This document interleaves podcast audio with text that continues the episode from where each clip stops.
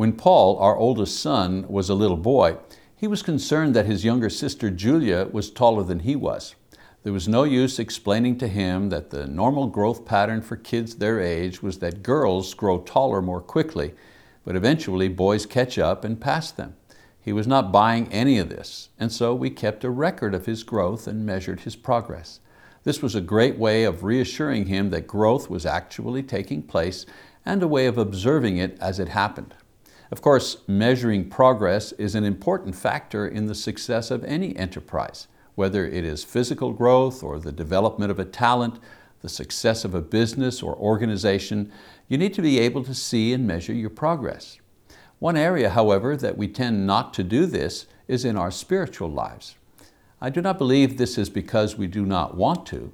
I think it's because we don't know how to do this, and there are only a few such admonitions in the Bible.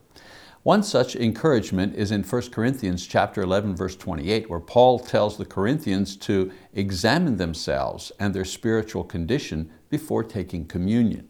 Another instance is in 2 Corinthians chapter 13, verse 5, where once again Paul tells these same Corinthians to test themselves to see if they are in the faith.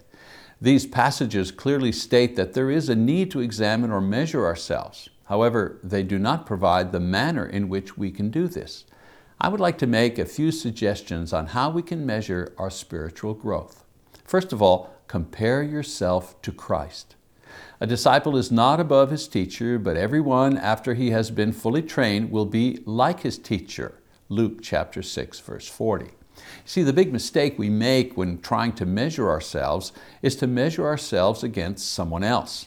If we compare ourselves to a spiritual giant, we feel depressed. If we compare ourselves to a backslider, we feel superior and proud. In order to get a true fix on where we are in our spiritual life, we should compare ourselves to Christ and His Word, who never changed their position. By doing this, two things happen. First, we do not feel discouraged or proud because Jesus is the perfect ideal and we can truly know exactly where we stand when compared to Him and His teachings without feeling inferior. We can get a true measure of our progress from year to year because unlike human models, He does not change and neither will His Word. By comparing ourselves to a fixed position, we can measure how much progress we really do make in different areas. Another way to measure our spiritual growth is to compare your purity level. Purify your hearts, James says in James chapter 4, verse 8. Our ministry or service is not worth anything if we are not working in purity.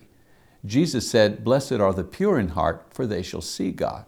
But the opposite is also true. Those with impure hearts will not.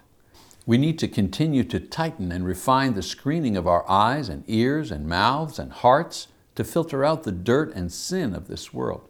Very simply put, are we talking, seeing, listening, practicing cleaner things than in the past? It's a difficult process, but an honest self-examination will let us know if we need to change our filters to guarantee more purity or not. Thirdly, ask others to rate you. Paul says, I hope to send Timothy, for I have no one else of kindred spirit, Philippians chapter 2, verse 20. Paul said there was no one else like Timothy to care for and be concerned for the church high praise coming from high places. Very few people will take it upon themselves to rate you spiritually because it's a personal thing and a sensitive issue.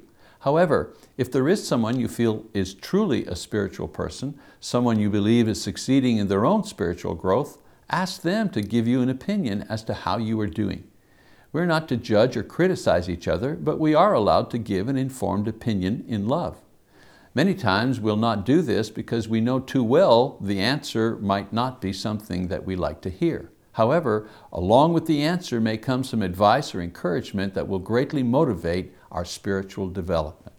So we need to measure how we are doing spiritually for one very good reason. One day, God will measure how we have done and reward or punish us for the results. So the first thing to determine is if we are pointing in the direction of God. We are if we have confessed our faith in Christ, repented of our sins, and been baptized for forgiveness. The next thing to determine is if we are moving towards Him by growing in faith and love, or if we're sliding back because of unfaithfulness and impurity. If your direction has been wrong and your progress is nil, you can change that.